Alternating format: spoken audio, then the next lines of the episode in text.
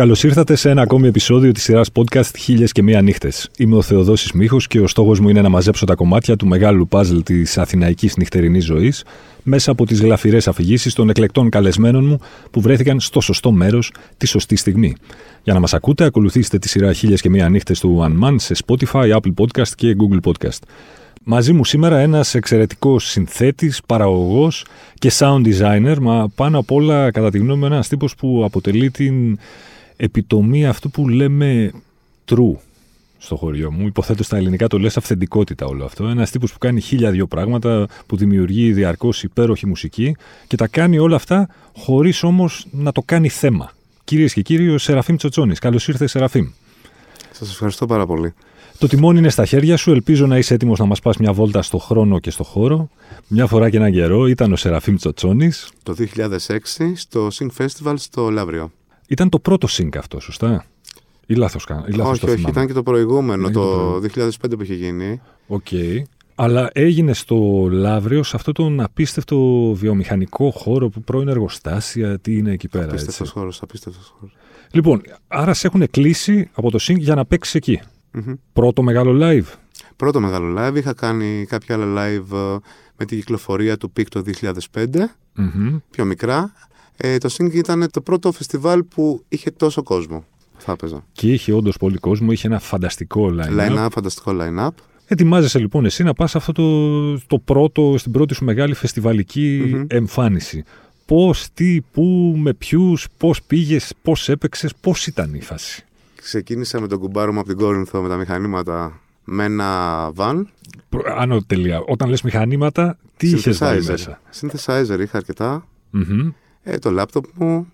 Απλό setup για την εποχή τότε, ξέρεις, δεν είναι τώρα που στα τωρινά live που βγάζω περισσότερα μηχανήματα, έχω άλλες δυνατότητες. Κάτσε δηλαδή πόσα σύνθια είχες μαζί σου τότε; Είχα τέσσερα σύνθια. Απλό setup λέει με τέσσερα Όχι, σύνθια. τέσσερα σύνθια, τέσσερα σύνθια. Μια κιθάρα την οποία τη σάμπλαρα real time με λουπιέρες. Μμμ. Ε, τα μικροφωνά μου. One man show γενικά το, το project που θα έβγαζα. Φορτώνεις λοιπόν ένα βαν με σύνθια και βγαίνετε στον πηγεμό για το Sync Festival. Μμμ. Και όταν φτάσατε, πώς στήσατε, πώς ήταν η όλη φάση εκεί; Όλη η Το- φάση ε, ήταν το πρώτο φανταστική. μεγάλο Για μένα ήταν φεστιβάλ. κάτι καινούριο εννοείται. Μμμ. Καλλιτέχνες τώρα έβλεπες εκβαλούσαν ε, ε, τα σύνθια τους, το, το, τα λάπτοπ τους, ε, περίπτερα. Ήταν το περίπτερο τους Click Records, είχε άλλα περίπτερα. Ήταν, ε, Ήταν πολλές σκηνές. η διοργάνωση απίστευτη. Ήταν πρωτοφανής διοργάνωση για τα ελληνικά δεδομένα το Sync. Εννοείται. Έτσι. Ήταν ε, στα όρια της κοσμογονίας αυτό το φεστιβάλ τότε. Υψηλών προδιαγραφών. Και ο συγκεκριμένος έτσι, γιατί έφευγε από τα κλασικά rock πράγματα που βλέπουμε live, έβλεπες ήχο cutting edge, για να το πω έτσι. Και αυτό που είχε απλά. καταφέρει, συγγνώμη σε διακόπτω, αυτό που είχε καταφέρει ο Δημήτρης Παπαγιάννου, υπήρχε ισορροπία, Μμμ. μάλλον υπήρχε σεβασμός, ο ίδιος σεβασμός και στους Έλληνες καλλιτέχνες και στους ξένους. Δεν υπήρχε τι line-up αν θα παίξει νωρίς ο ένας και μετά ο άλλος. Δεν υπήρχαν τέτοια θέματα. Όλοι ε, ίσοι προς ε, ίσους ήσασταν. Δηλαδή. Και το θεωρώ ότι αυτό ήταν να σου λέω και τα πρώτα live, το οποίο με έχει στιγματίσει Μμμ. και με αυτά που θα πω σε λίγο που έγιναν. Λοιπόν, ήταν ένα line-up, είχε και ξένους και Έλληνες, αλλά οι Έλληνες από ό,τι καταλαβαίνω από αυτό που μου λες δεν ήταν όπως συνηθίζουμε να λέμε, ξέρεις, τα support σχήματα. Όχι, όχι. Όχι, αυτό ακριβώς. Παίζατε μπάλα στο ίδιο γήπεδο με τους Ναι, ξένους. ναι, ναι, ναι, ναι. Να ξεκινήσω λοιπόν τώρα το, το πράγμα που με συγκίνησε. Μμμ. Ανέβαινα, τι- όπως είναι ανηφόρα στο Synth Festival στο, στο εργοστάσιο, το παλιό που ήταν. Και κουβάλαγα τα σύνθια και κάποια στιγμή νιώθω ένα χέρι δίπλα μου και μου λέει χρειάζεσαι βοήθεια στα αγγλικά. Γυρνάω πίσω, βλέπω ένα τύπο με καπελάκι και μουσάκι. Μμμ. Το ξανακοιτάω, ξαναγυρνάω το κεφάλι ξανά και βλέπω. μου λέει δώσ' μου. Πάω να του δώσω και βλέπω είναι ότι είναι ο Άμον Τόμπιν. Ζωντανός θρύλος, έτσι. Ναι, ζωντανός, το λατρεύω. Άμον Τόμπιν, για όσους δεν τον ξέρουν, αν υποθέσουμε ότι υπάρχει κάποιος που δεν ξέρει τον Άμον Τόμπιν, ε, δώσε μου λίγο το στίγμα του, ξέρεις, τη σημασία του για τη μουσική, για τη σπουδαιότητά του για τη μουσική. Είναι, μιλάμε για μια τεράστια μορφή. Αρχικά έχει δικό του ήχο. Α ξεκινήσουμε από εκεί. Μμμ. Ε, ρίσκαρε πράγματα στη φόρμα της μουσικής. Δηλαδή, έβαλε κράματα και jazz λόγω και του Ninja Tune που ήταν στην εταιρεία, αλλά και τα δικά του πιο experimental όσο δούλευε παλιότερα μόνος του κάποια πράγματα. Τι άλλο να πω, δεν έχω να πω. Είναι, είναι μορφή ο άνθρωπος. Είναι... Ωραία, και βλέπεις εσύ ένα από τα είδωλά σου να σου λέει να, να σου ζητάει να κουβαλήσει τα σύνθια σου. Πώς αντιδράσει εκείνη τη στιγμή, Τι είπατε, τι κάνατε; Τίποτα. Τι είπαμε, τι κάναμε. Ήπιαμε και καφέ, φάγαμε και μαζί. Ε, αυτά πες μου, ντε. Του δίνεις λοιπόν σύνθια, σύνθια για δεν να. κουβάλει ο άνθρωπος, όχι, λέω. Δεν, α, ξέρεις, καταλαβαίνω. Πάγωσα εκεί. Ξέρεις γιατί. Σέβομαι τον άνθρωπο. Μμμ. Πούλαγα τα CD όταν δούλευα στο Μετρόπολο, όταν είχα πρώτο έρθει Αθήνα. Στα jazz που δούλευα πάνω. Δηλαδή, Ναι. θέλω να σου πω ότι είχα αγάπη. Είχα όλους τους δίσκους του, είχα και βινίλια, είχα και κάποια limited πράγματα που είχαν βγει. Τον λάτρευα και τον λατρεύω. Μμμ. Είπαμε πράγματα στη μουσική, ε, πάνω, πάνω στη μουσική συζητήσαμε πράγματα. Κάναμε κάποιες βόλτες να δούμε κάποια live Μμμ. και μετά ο καθένας στο μέρος του για να φτιάξει το setup του και, το, και τα live που θα γίνουν. Ε, αυτό ήταν το ένα μαγικό που γνώρισα αυτόν τον άνθρωπο και πέρασα αρκετές ώρες μαζί του. Μμμ. Ακομπλεξάριστο παιδί και παιδί. παιδί, παιδί. παιδί, γλυκό πλάσμα. Και το άλλο περιστατικό ήταν ότι στο live το βράδυ έπαιζα στο μηχανουργείο. Την ίδια ώρα έπαιζαν οι Animal Collective. Μμ. Εκεί ήταν όλος ο χαμός, έξω. Ξεκινάω να παίζω ποιο κομμάτι είχα παίξει. Intro, είχα παίξει το, το Girl Fist. Μμμ. Είχε 20-30 άτομα. Οκ. Όλοι έξω. Όλοι ήταν στο Animal Collective, ε; Animal Collective και σε υπόλοιπες, στις υπόλοιπες σκηνές. Ναι. Στα 10 λεπτά Μμμ. Έφευγε όλος ο κόσμος από το Animal Collective. Κάτι, τε- ε, νιώθω γενικά νιώσα πολύ κόσμο. Έφευγαν. Αυτοί παίζαν μια τελευταία δουλειά από ό,τι θυμάμαι που ήταν με ποιήση, αν δεν κάνω λάθος. Έχω την εντύπωση ότι Ναι. είμαι ένας από αυτούς που φύγανε από του Animal Collective εκείνο το βράδυ και είχα έρθει σε σένα. Αν δεν απατώμε. Ναι. Αυτό νομίζω έγινε. Αυτό έγινε. Άδειασε όλο, πώς λεγόταν ο χώρος, ο μεγάλος, ο Κεντρική σκηνή τέλος κεντρική πάντων. σκηνή. Έφυγαν από την κεντρική σκηνή και ήταν όλοι δεν μπορούσαν να μπουν μέσα στο μηχανουργείο. Αυτό δεν θα το ξεχάσω ποτέ στη ζωή μου. Μμμ. Ο κόσμος ήταν τόσο θερμός. Είχαν έρθει όλοι κοντά, λες και γνωριζόμασταν. Αυτή η μαγεία που έχει η μουσική. Μμ. Ναι. Δεν το ξεχάσω ποτέ. Πόση ώρα έπαιξε εκείνο το βράδυ, θυμάσαι; Είχα παίξει μια μισή ώρα. Έπαιξα μια ώρα Μμμ. και δεν μ' άφηνε ο κόσμος να φύγω. Ναι. δεν μ' άφηναν. Και έπαιζα, έπαιζα, έπαιζα, έπαιζα, έπαιζα, έπαιζα. έπαιζα. Όλα αυτά μόνος σου πάνω στη σκηνή. Έτσι, Ναι, εσύ ναι, και ναι, τα ναι, ναι. σύνθια σου και Όλα, οι όλα, όλα μόνος μου, υπολογιστές όλα. Και... Όλα, όλα. και όλα αυτά. Μέχρι και σήμερα δηλαδή τα live που κάνω μόνος μου Ναι. με λουπιέρες, με τα σύνθια, με υπολογιστές, με ηλεκτρο, live electronics. Με την Αγγελική κάνουμε μαζί και το έχουμε άλλο setup, σαν Ocean Hop. Αγγελική είναι η αδερφή σου, Η με την οποία αδερφή μου. έχετε το άλλο το side project του Ocean Hop. Ocean Επίσης, ένας φανταστικός ήχος. Από εκείνο το live, από το sync, για να μείνουμε λίγο ακόμη. Μμμ. Τι άλλο κρατάς. Τι άλλο Είχες κρατάω; την εμπειρία, Κρατάω τώρα κάτι πιο μαγικό. Είχες την γνωριμία με τον Έμον Τόμπιν. Ναι, Αλλά- τον είδα από κάτω εννοείται. Ο άνθρωπος ήρθε Για να σε ακούσει, ε. Ναι, ναι. Αυτό και άλλοι καλλιτέχνες δηλαδή που παίζαν άλλες ώρες είχαν έρθει από κάτω, στο οποίο πήγαμε και- να τους ακούσουμε και μετά. Ήταν αυτό το παρείστικο, ήταν φανταστικό. Θα το θυμάμαι για πάντα. Το μαγικό το άλλο ήταν ότι όταν μάζευα τα καλώδια μου και τα σύνθια μου στο τέλος του live, νιώθω μια φάτσα ότι γνωρίζω πάλι. Με πλησιάζουν, μου λέει: Μπορείς να πάλι. Αγγλικά μιλούσαν κι αυτοί. Αυτοί λοιπόν ήταν κάποιοι φαν μου από το MySpace, Ναι. εποχές MySpace ωραίες, Το πάλι οι οποίοι ερωτευμένοι αυτοί γνωρίστηκαν από το MySpace, Μμμ. όπως μου είπαν στη συνέχεια. Μου δείχνει τη γυναίκα του, ο Μάρκους και η Μπερναντέτ, οι Μάλιστα. οποίοι είχαν έρθει από το Αμβούργο, φαν, Αχα. να μ' ακούσουν και να μου πούν το- ένα χαρούμενο νέο. Το οποίο ήταν; Ότι ε, μου δείχνει τη γυναίκα του που ήταν έγκυος Μμμ. και μου λέει ότι σε ευχαριστούμε. Ακούγαμε τη μουσική σου όταν κάναμε έρωτα. Ω, εντάξει τώρα. Αυτό, αυτό δηλαδή πάγωσα. Τι ξεπερνάει αυτό το πράγμα, ξεπερνιέται αυτό; Όχι, δεν Με ξεπερνιέται. τίποτα. Όχι, αυτά, αυτά με νοιάζουν. Ναι. Αυτά δηλαδή είναι- ακόμα, δηλαδή μέχρι σήμερα με νοιάζουν αυτά τα πράγματα. Μμμ. Έχεις υπολογίσει, μπορείς μάλλον να υπολογίσεις μέχρι σήμερα. Έχεις παίξει πόσες συναυλίες, έχεις φτιάξει πόσες μουσικές. Πόσες ώρες μπορείς να έχεις περάσει ο Σεραφείμ Τσοτσόνη μέσα σε στούντιο και πίσω από καλώδια, σύνθια, υπολογιστές, τέτοια Όλη τη πράγματα; ζωή. Πότε ξεκίνησες; Ξεκίνησα από 15-16 χρονών που το ψάχνα τότε. Αρχικά ξεκίνησε πιάνο από 8-9 χρονών, κλασικό πιάνο. Σπούδαζα κανονικά και τελείωσα πιάνο μετά. Όσο μεγάλο όμως δεν μου άρεσε πολύ οδεία, τέτοια πράγματα. Ήρθα και στην Αθήνα μετά για οδεία. Δεν ήταν αυτό που ήθελα στη ζωή μου. Ε, τότε δεν υπήρχε και ίντερνετ, δεν υπήρχε τίποτα. Εγώ είμαι ένα χωριό. Ε, μέσω κάποιων ντοκιματέρ και με MTV εγώ που έβλεπα. Είτε είχα δει τον Μπρεανίνο, πρέπει να το είχαμε πει πάλι στο. Το είχαμε πει αυτό το πράγμα. Μπρεανίνο, αυτός σου Ναι, άρεσε που είχα τι- δει αυτό, αυτό. Ναι, είχα δει ένα ντοκιματέρ το οποίο έβλεπα, ξέρεις, τα, τα σύνθια, ένα, ένα δωμάτια τεράστια. Μου είχε κάνει φοβερή εντύπωση. Μμμ. Ε, και ήθελα να κάνω κάτι τέτοιο στην πορεία. Μετά πέσα σε κάτι dark wave bands που έπαιζα πλήκτρα. Ε, δηλαδή πέρασα και κάποια στιγμή και ε, με το sound design και αυτά τα πήγαν όλα μετά. Μμμ. Δεν ήξερα, δηλαδή δεν ασχολιόμουν με υπολογιστές. Ήμουν μόνο μουσικός, έπαιζα μόνο πιανό. Οκ. Εκεί στα 19-20 είδα ότι πρέπει να μάθω και άλλα πράγματα. Μμμ. Γιατί το πράγμα πάει αλλού. Δηλαδή να ασχοληθώ με sound design, να μάθω δεύτερο όργανο που πήγα έβαλα όμποε. Δηλαδή να το ανοίξω το πράγμα για να κάνω αυτό που ήθελα μέσα στο μυαλό μου. Οκ. Ήθελα να γράψω μουσική, ούτε να γράψω κάτι. Το είχα βάλει στο μυαλό μου. Ήθελα να κάνω κάτι δικό μου, Ήθελα σαν να- ήχο. Ναι. Όχι να ε, ξέρεις, αυτό. Είναι πιο εύκολο να γράφεις.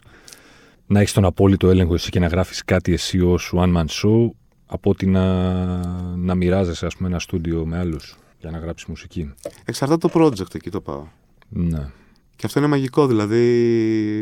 Έχω συνεργαστεί πάρα πολύ, με πάρα πολλούς μουσικούς. Μμμ.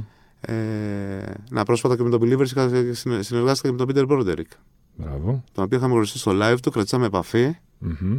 Και άνθρωπο ήταν σε περιοδία και κάθισε, θέλω να σου πω, και να μου γράψει το Broken Wings που κάναμε. Ε, είναι μαγεία αυτό το πράγμα. Να συνεργάζεσαι είτε με έναν τραγουδιστή είτε με ένα μουσικό. Μμμ. Οι στιγμές αυτές δεν υπάρχουν. Δηλαδή, Ναι. κάποια στιγμή βαρέθηκα που καθόμουν συνέχεια μόνος μου. Ήθελες παρέα, ε; ναι, ήθελα παρέα. Δεν, δεν, δεν μπορούσα. Ήταν Ναι. πολλέ οι ώρες. Ναι. Προσπαθούσα να μάθω καινούργια ντο προγράμματα, καινούργια, να δω πώς θα κάνω διαφορετικά με ένα πρόγραμμα, να κάνω το άλλο. Έχω την εντύπωση ότι είσαι τελειομανής. Οπότε θέλω να μου πεις, κατά μέσο όρο τώρα, μπορεί να μην υπάρχει απάντηση, αλλά Ναι, ναι. φτιάξτε μου κάπως. Ναι, ναι. Για να τελειώσεις ένα τραγούδι δικό σου, πόσο μπορεί να σου πάρει, πόσες ώρες μπορεί να πάρει να χρειαστείς για ένα τραγούδι 4 λεπτών, 5 λεπτών; Μπορεί να μου πάρει και μία μέρα Μμμ. και μπορεί να μου πάρει και δύο μήνες. Όταν λες δύο μήνες; Δύο μήνες μπορεί να κάνω ένα πιανιστικό παράδειγμα ή να κάνω ηλεκτρονικό. Και η ιδέα, η φόρμα, να την υλοποιήσω το ίδιο βράδυ. Αυτό μετά ξέρεις, θα γίνει μίξ, θα γίνουν τα πράγματα, θα κάνεις τα φινιρίσματα στο τέλος, όλα αυτά. Όταν θα μπουν μουσική λοιπόν, μπορεί κάποια επεξήματα να μην μου αρέσουν. Οκ. Δεν θέλω να πάρω κάτι έτοιμο. Δηλαδή θέλω να πάρω ορχήστρες. Θα πάρω τη φίλη μου την Ειρήνη, θα πάρω τη φίλη μου την Κατερίνα, που είναι χρόνια δίπλα μου, Για να τα γράψουν φυσικά. για να τα γράψουν έτσι. φυσικά και όπως το έχω μες στο μυαλό μου. Μμμ. Οπότε μπορεί να πάρει και, και δύο μήνες, όπως Ναι, λες. μπορεί να πάρει ε, κα- κάποια πράγματα δεν θα πάρει. Θυμάσαι που σου είχα πει με το, με το Ocean of Emotions που είναι ε, από το Believers. Μμμ. Είχαμε μπει με βάρκα τώρα στον Κορινθιακό, είχαμε βάλει μικρόφωνα ε, στο νερό Ναι. για να πάρω συχνότητες, ε, να πάρω τέτοια πράγματα. Αυτό χρειάστηκε πάρα πολύ ξέρεις, να καθαρίσω πράγματα από το βυθό, από όλο το βόμβο αυτό που υπάρχει κάτω. Ήθελα να φέρω την ενέργεια όμως. Άρα αυτό μπορεί να χρειαστεί να πας και να ξαναπάς και να ξαναπάς και να ξαναπάς. Ωραία, κάντο μου πενινταράκια τώρα το εξής. Ωραία. Εσύ γράφεις ένα τραγούδι. Μμμ. Μπορεί να ακουστεί σαχλή ερώτηση. Αναρωτιέμαι όμως τι συμβαίνει στο μυαλό του καλλιτέχνη για να ανάψει το λαμπάκι ότι όπα τώρα πρέπει να πάω στον κορινθιακό κόλπο για να γράψω το βυθό. Πώς γεννιέται μια τέτοια ιδέα; Πώς γίνεται; Πώς σου έρχεται ο κορινθιακός κόλπος και δεν λες πρέπει να μπω στην τάδε μπάνκα, ας πούμε, να πάρω ένα sample από εκεί. Όχι, όχι. Έτσι δεν δουλεύω. Με, με το, με το έτοιμο δεν μ' άρεσε ποτέ. Δηλαδή και αρχές που ξεκινούσα πράγματα έτοιμα. Στο άλλο θα έλεγα, που με ρώτησες πριν, ότι τελειομανή, ξέρεις, τελειομανής μπορεί να είμαι. Με την καλή έννοια, ξέρεις, ναι, δεν ναι, το ναι, λέω ναι, ως όχι, και μερτό. σε αυτό. Δηλαδή θα κάτσω να δω λάθη, αρμονικά, πράγματα τέτοια να κάτσω. Σε αυτό που με ρωτάς τώρα, θα έλεγα πως είναι της στιγμής. Δηλαδή μπορεί να ειναι και σεκόν μιλισεκόν. Δεν χρειάζεται να το σκεφτώ παραπάνω. Θα έλεγα μιλισεκόν πια όσο μεγαλώνω. Οκ. Διότι μου αρέσει να ρισκάρω. Μμμ. Άρα λοιπόν, αυτό που σκέφτεσαι εκείνη τη στιγμή πρέπει να το υλοποιήσεις. Οπότε τα μαζεύεις και φεύγεις. Με τη Ναι. μία για να Αυτό, βάλεις μπρος αυτό. αυτό που θες να κάνεις. Αυτό. Στη βράση κολλάει το σίδερο. Ναι. Ή θα πετύχει κάτι ή δεν θα πετύχει. Μμμ. Δηλαδή, υπήρχαν πολλές φορές που ξεκίνησα να πάω στη Λίμνη Δόξα, στη Φενεό, πάνω Κορινθία, αγαπάω, από εκεί είμαι καταγωγή. Μμμ. Και ήθελα να πάω να γράψω τις λίμνες. Ήθελα ήχους και να τους κάνω μετά ανάλυση, να τους κάνω την επεξεργασία σπίτι, που μπορεί να ήταν 100-200 ώρες μέσα να, είμαι, να, να, να μαζεύω ήχους για το sound design, για να μην πάρω κάτι έτοιμο Ή κάτι, ένα ξύλο παράδειγμα που να κάνω, πώς να κάνω. Αυτό πράγμα Μμμ. με τα δαχτυλίδια μου, να το πάρω και να το βάλω σαν ήχο μέσα. Αυτό το έκανα από παλιά. Μάλιστα. Να παίξω με χώρου, ηχοτοπία. Γενικά το λατρεύω αυτό το πράγμα. Ναι. Αυτό δυσκολεύει καθόλου την, ε, τη ζωή σου ως προς το εξής, ως προς, την, ε, ως προς τις live εμφανίσεις. Το κάνει πιο δύσκολο ή όχι, Τι με εννοείς, κάποιο ε, τρόπο. Δηλαδή, όταν εσύ φτιάχνεις ένα τέτοιο πολυσχηδές ηχητικό έργο, ας πούμε, live είναι εύκολο να το παρουσιάσεις όλο αυτό; Προσπαθώ να παίζω τα κομμάτια που είναι πιο εύκολα για το live. Μμμ. Εντάξει, δεν θέλω να έχω πάρα πολύ προγραφημένα πράγματα. Έτσι κι αλλιώς σε όλα τα live έχουμε προγραφημένα πράγματα που τρέχουν από πίσω όταν παίζεις ένα live. Εντάξει. Θα ήθελα δηλαδή να κάνω δύο-τρία, μπορεί να παίξω δύο-τρία κομμάτια, να τα κάνω σωστά πάνω στο live. Οκ. Είτε να βγάλω το θέρεμιν, είτε να βγάλω κάποιο άλλο όργανο εκείνη τη στιγμή, είτε το τενόρι που είναι ένα περίεργο όργανο, να βγάλω ένα ήχο εκείνη τη στιγμή που θέλω. Μμμ. Και όχι να κάνω φλυαρία. Κατάλαβες τι λέω; Το άλλο θα φανεί ψεύτικο. Μμμ. Δεν θα είναι real time. Και ο ακροατής θα το καταλάβει αμέσως. Έχω την εντύπωση ότι είσαι και επιλεκτικός ως προς τα live σου. Ναι. Ότι θες να κάνεις ε, ξέρεις, πιο ιδιαίτερα πράγματα, πιο ιδιαίτερες Ναι, θέλω πιο παρουσιάσεις. ιδιαίτερα πράγματα σε χώρους ιδιαίτερους.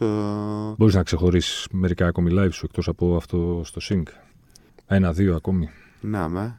Θα πω κάτι πρόσφατο. Ε, θα πω την Εκκλησία, την Αγγλικανική. Ω, ναι. Και μπράβο στον Αντρέα αυτό που έκανε Μμμ. με τα Spol Sessions. Ε, αυτό δεν το ξεχάσω ποτέ το live. Και τον κόσμο δεν θα ξεχάσω. Και δύσκολες εποχές κιόλας. Αυτό. Ναι. Πώς να το πω. Βγήκε πολύ αγάπη εκείνο το βράδυ. την είχα ξεχάσει. Ξέρεις, την είχα ξεχάσει. Βγήκε ομορφιά. Που Ναι. υπάρχει ομορφιά γύρω μας. Και κάποιες φορές την ξεχνάμε. Μμμ. Ξέρεις, μου είχε πει σε ένα άλλο επεισόδιο ο Νίκος Ομπάρλα της Click Records, που τον ξέρεις πολύ καλύτερα από μένα, μου είχε αναφέρει χαρακτηριστικά ένα πάρτι της Click ε, στο κτίριο της BSB, BSB, που είχε εξαιρετικό. γίνει, εξαιρετικό. για το οποίο μου μιλούσε και μου μιλούσε, μου μιλούσε από τα πιο ιστορικά πάρτι που έχουν γίνει στην ε, νυχτερινή Αθήνα και είχε αναφερθεί συγκεκριμένα σε σένα, στο πώς είχες παίξει εκείνο το βράδυ. Ναι. Πώς ήταν το σετ σου εκείνο Είχα το βράδυ; κάνει live πριν, Ναι. στον κλειστό χώρο, και μετά με ρώτησε: Θες να παίξεις πιο κινηματογραφικές μουσικές στον έξω, έξω χώρο; Ε, και είχε μαζευτεί ο κόσμος όλος έξω, μέχρι τα χαράματα, και δεν μ' άφηνε να φύγω. Έχουν ένα πρόβλημα, έτσι δεν σε αφήνουν να φύγεις όταν όχι, παίζεις. όχι, αλήθεια, αλήθεια. Ναι, το λέω έτσι ήταν, κάπως. δεν. ήταν παρτάρα αυτή. Ήταν Παρτάρα απίστευτο και. πάρτι. Πώς να σου πω, ρε παιδί μου, θα με καταλάβεις περισσότερο. Αγαπούσαν πολύ τη μουσική τότε. Μμμ. Τώρα λίγο την έχουν κάνει στην άκρη. Α, έτσι σου φαίνεται. Έτσι μου Αυτή φαίνεται. την αίσθηση έχεις. Ε. Ναι. Η μουσική είναι ιερό πράγμα. Και κάπου το έχουν ξεχάσει. Ω DJ όμως δεν θες να κάνεις πολλά πράγματα, έτσι. Ω DJ όχι, ενώ είναι εύκολο, δεν θέλω. Μμμ. Και πάλι θέλω να κάνω. να παίξω κάπου περίεργα DJ set. Ναι. Άλλο live, συγγνώμη, φοβερό Ναι. που ρώτησες, ήταν σε Ναι. Αγία Πετρούπολη. Στη Το οποίο Ρωσία. ήταν στην Αγία ναι, στη Ρωσία. Στην Αγία Πετρούπολη πες. που ήταν στο πλωτό απέναντι από το Δημαρχείο και είχαν σβήσει τα φώτα. Πώς έφτασες στην Αγία Πετρούπολη; Έπαιζα στη Μόσχα και την επόμενη- μετά από δύο μέρες είχα παίξει και στην Αγία Πετρούπολη. Και το κοινό; Με το Show This Heaven. Με το Show This Heaven είχα πολύ κοινό στη Ρωσία. 2009. Φανταστική εμπειρία. ε. Φανταστική εμπειρία. Φανταστικοί άνθρωποι. Φανταστικός κόσμος. Η αγαπημένη σου περίοδος της Αθηναϊκής νύχτας, λοιπόν, ποια είναι; Από το 98 θα έλεγα, Μμμ. που ήμουν και πιο μικρός. Ναι. Χθες έβγαινα για τα ποτά μου. Τότε έπαιζα κανένα DJ λίκι. Για να βγάλω τα λεφτά, να βγάλω το, για να πληρώσω το 2. Έτσι πάει. Ναι, ναι. Ε, δούλευα και στα Μετρόπολης. Μμμ. Γνώρισα φοβερούς ανθρώπους στα Μετρόπολης και πελάτες. Και με αυτούς που εργαζόμασταν μαζί. Έμαθα πολύ μουσική από αυτούς και τους ευχαριστώ. Υπήρχε αλήθεια. Πολύ αλήθεια εκείνο τον καιρό. Και ένας καλά. βοηθούσε τον άλλον. Ήταν καλύτερα από τώρα, λες; Ναι, ναι, σίγουρα. Α, το λε πολύ απόλυτα. Είμαι σίγουρος, ναι, ναι. Και φαντάζομαι ότι με όλους αυτούς τους ανθρώπους μιλάω ακόμα. Δηλαδή, ο Χρήστος Αλεξάκης που παίζει τα τρομπόνια, που είναι εξαιρετικός μουσικός και άνθρωπος, μέχρι σήμερα κάνουμε δουλειές μαζί. Ναι. Δεν, στα- δεν, δεν χαθήκαμε ποτέ. Μμμ. Γενικά, με όλου αυτού τους ανθρώπους δεν χάθηκα ποτέ. Είτε ο ένας βοηθήσει τον άλλον, Άρα τότε λες ότι ήταν ε, η πιο ωραία φάση της, ε, της Αθήνας γενικά να το πω έτσι. Τότε, ή τότε περνούσες εσύ πιο καλά; Ή τότε είχε πιο πολύ πλάκα. όχι Γενικά; πλάκα, δεν έχει πλάκα. Δεν είναι, ούτε ήμουν κιόλας που θα έβγαινα για τα ποτά και να περνάω καλά και τέτοια. Ποτέ δεν ήμουν έτσι. Μμμ. Πάντα δηλαδή που πήγαινα, έβγαινα έξω για ποτά, έβγα μουσικέ και έλεγα αυτό το κομμάτι πώς να φτιάχνετε. Είχα θυμάμαι, στο- είμαι στο Mo Better, βλέπω την Cat Power με τα πιάνα της και ωραίες αρμονίες που έπαιζε τότε. Ένα τυπάκι με την αφέλεια κάτω. Ναι. Δεν ενοχλούσε κανέναν τίποτα το με το πιάνο της. Σου λέω θυμάμαι ωραίες εποχές πολύ από τότε. Μμμ. Ωραία, ήταν, ήταν αληθινά τα πράγματα. Όχι τώρα ότι δεν είναι αληθινά και τώρα. Έχει κάποια πράγματα που είναι, σου είπα, δηλαδή τώρα με την Αγγελική. Γίνονται φοβερά πράγματα. εντάξει. Και στο Νιάρχο ήταν πολύ ωραίο live. Δηλαδή, άμα με ρωτάς για live. Ε, τα τελευταία χρόνια δηλαδή, ήταν, ε, είμαι ευχαριστημένος από το live εκεί που έπαιξα. Οκ. Ήμουν επιλεκτικός. Είπα, θα κάνω αυτή τη χρονιά, θα κάνω πέντε live. Ναι. Δεν ήθελα να γίνω μαϊντανός ποτέ. Να παίζω συνέχεια και να κάνω. Δηλαδή, ούτε με τις δουλειές μου, ούτε με τίποτα που θα έκανα στη ζωή μου. Μμμ. Τα πρόσεχα, θε, ξέρεις, ναι. αυτό. Αυτή την περίοδο τι ετοιμάζεις, τι κάνεις στο, στο στούντιο; Κάτι άλλο σήμερα να σου διακόψω. Αυτή την περίοδο δεν ξέρω γιατί όμως. Ναι. Είμαι πολύ αισιόδοξος ότι θα γίνουν πολύ ωραία πράγματα. Δηλαδή κάπου θα γυρίσει τούμπα το πράγμα. Έχω ένα αίσθη- ε, κάτι τέτοιο νιώθω. Μακάρι. Πέρα από αυτά που έχουμε περάσει τόσο καιρό Μμμ. και περνάμε και θα συνεχίσουμε, νιώθω ότι κάτι θα, θα, θα γίνει και θα γυρίσει τούμπα. Και στους ανθρώπους δηλαδή. Μακάρι. Να ξαλεγράρουμε κάπως λίγο. Ναι, ναι, ναι. Όχι να βγαίνουμε να παρτάρουμε κτλ. Ναι. Να γίνουν πιο σημαντικά πράγματα. Από μέ- μέσα, μέσα μας Μμμ. για να βγει ακόμα με ομορφιά και να γίνουν ακόμα πιο ωραία πράγματα. Τι ετοιμάζεις αυτή την περίοδο, Τι ετοιμάζω αυτή την περίοδο; τι κάνεις στο στούντιο; Είμαι με την Αγγελικούλα. Τελειώνουμε Ocean Hop. Μμμ. Για άλμπουμ λέμε. Ετοιμάζω και το δικό μου προσωπικό δίσκο. Σε τι μήκος κύματος θα είναι και το μεν και το δε, έτσι ηχητικά; Μπορείς να μας δώσεις ένα spoiler ή το κρατάμε; Το κρατάμε. Μυστικό. Το... Για το Ocean μπορεί να είναι μέχρι την Άνοιξη. Έτσι σκέφτομαι. Οκ. Και εγώ για Αγγελική έτσι έχουμε αποφασίσει. Θα δούμε πώς θα πάνε τα πράγματα γιατί έχουμε και εκεί έχουμε κάποιες δυσκολίες. Μμμ. Για το δικό μου σκέφτομαι πιο μετά λίγο. Το προσωπικό. Κάνω και κάποια άλλα project που φτιάχνω samples. Μμμ. Εγώ στη, αρχίζω και στείλω και αυτό το πράγμα. Ε, που θα απευθύνεται για filmmakers, για, για sound designers. Ε, θέλω να το ανοίξω όχι σαν samples, δηλαδή να έχω ένα kick μόνο ή ένα μπάσο. Φαντάζομαι, δηλαδή ξεκίνησα που έκανα το Blue Robot που έκανα μέσα στην καραντίνα. Μμμ. Πήγα, έγραψα ένα φατσιόλι, πιάνο πάρα πολύ καλό. Και έπαιξα με τις χορδές του, δηλαδή με διάφορα υλικά. Μέταλλο, ξύλο, όσπρια, ε, ε, πλαστικά, το πλάστικ γενικά να βάλω μέσα. Μ, Χίλια δύο πράγματα κάνεις. Ενεργός και πολυσχηδής και ακίνητο. Ναι, αυτό με κάνει να ζω. Δεν μπορώ, άμα δεν κάνω κάτι δεν, ε, δεν μπορώ. Ωραία. Τώρα για να το λήξουμε με, με μία δόση ελαφρότητας. Πες λοιπόν ότι εσύ έχεις δουλέψει μια μέρα, έχεις γράψει αυτά που ήθελες να γράψεις, έχει πάει καλά, ας πούμε, έχει, είναι παραγωγική ημέρα και λες: Θα βγω έξω το βράδυ. Θα το γλεντήσω, ρε αδερφέ, Μμμ. να ανταμείψω τον εαυτό μου. Βγαίνεις, το γλεντάς, πίνεις λίγο παραπάνω, πίνεις πολύ παραπάνω, πίνεις πάρα πολύ παραπάνω, γυρίζεις στο σπίτι, κοιμάσαι, ξεραίνεσαι, ξυπνάς την άλλη μέρα και είσαι χάλια. Τι κάνεις για να σου περάσει το hangover; Το έχω πάθει πρόσφατα. Είδες; Ωραία. Πες τι Και έκανες. τίποτα. Ένα, ένα από εδώ είχα πει δύο, δεν είχα πολύ καιρό να πιω. Τι θα κάνω; Κάτσε, τι μουσική ακούς όμως την επόμενη μέρα από ένα τέτοιο σκηνικό; Δεν θα βάλεις να ακούσεις μια μουσική να χαλαρώσεις, να ηρεμήσεις; Ή όχι. Ή θες ησυχία; Όχι, μπορεί να μην θέλω κιόλας μουσική, να ακούσω και καθόλου. Άμα δηλαδή έχω βγει και έχω ακούσει και πολύ μουσική και Μμμ. μετά έχω από στα αυτιά, μπορεί να μην θέλω να ακούσω και τίποτα. Οκ. Μπορεί να πάω να περπατήσω. Πώς, θα- πώς αλλιώς περνάει το hangover. Τι κάνεις; Τι κάνεις για να... Τι δώρο κάνεις στον οργανισμό σου εκείνη τη στιγμή; Θα κάτσω με τη Λούνα να παίξω το σκυλί μου. Καλή συνταγή. Δουλεύει, επιβεβαιώνω. Χαϊδεύω τη Λούνα και ηρεμώ. Ωραίος. Σεραφείμ, σε ευχαριστώ πάρα πολύ για την επίσκεψη. Και Εγώ τις σε ευχαριστώ ωραίες- πάρα πολύ. Και, Εγώ σε για- ευχαριστώ. και κυρίως για τη μουσική σου. Απίστευτη, απίστευτη, απίστευτη. Όσε φορέ για να το πούμε. Σε ευχαριστώ πάρα πολύ. Δεν φτάνουν. Μην ξεχνάτε εσείς ότι για να μην χάνετε επεισόδιο αρκεί να βρείτε και να κάνετε subscribe στη σειρά podcast χίλιες και μία νύχτες με τον Θεοδόση Μίχο σε Spotify, Apple Podcasts και Google Podcasts. Ραντεβού την ίδια ώρα, στο ίδιο μέρος, την άλλη Πέμπτη.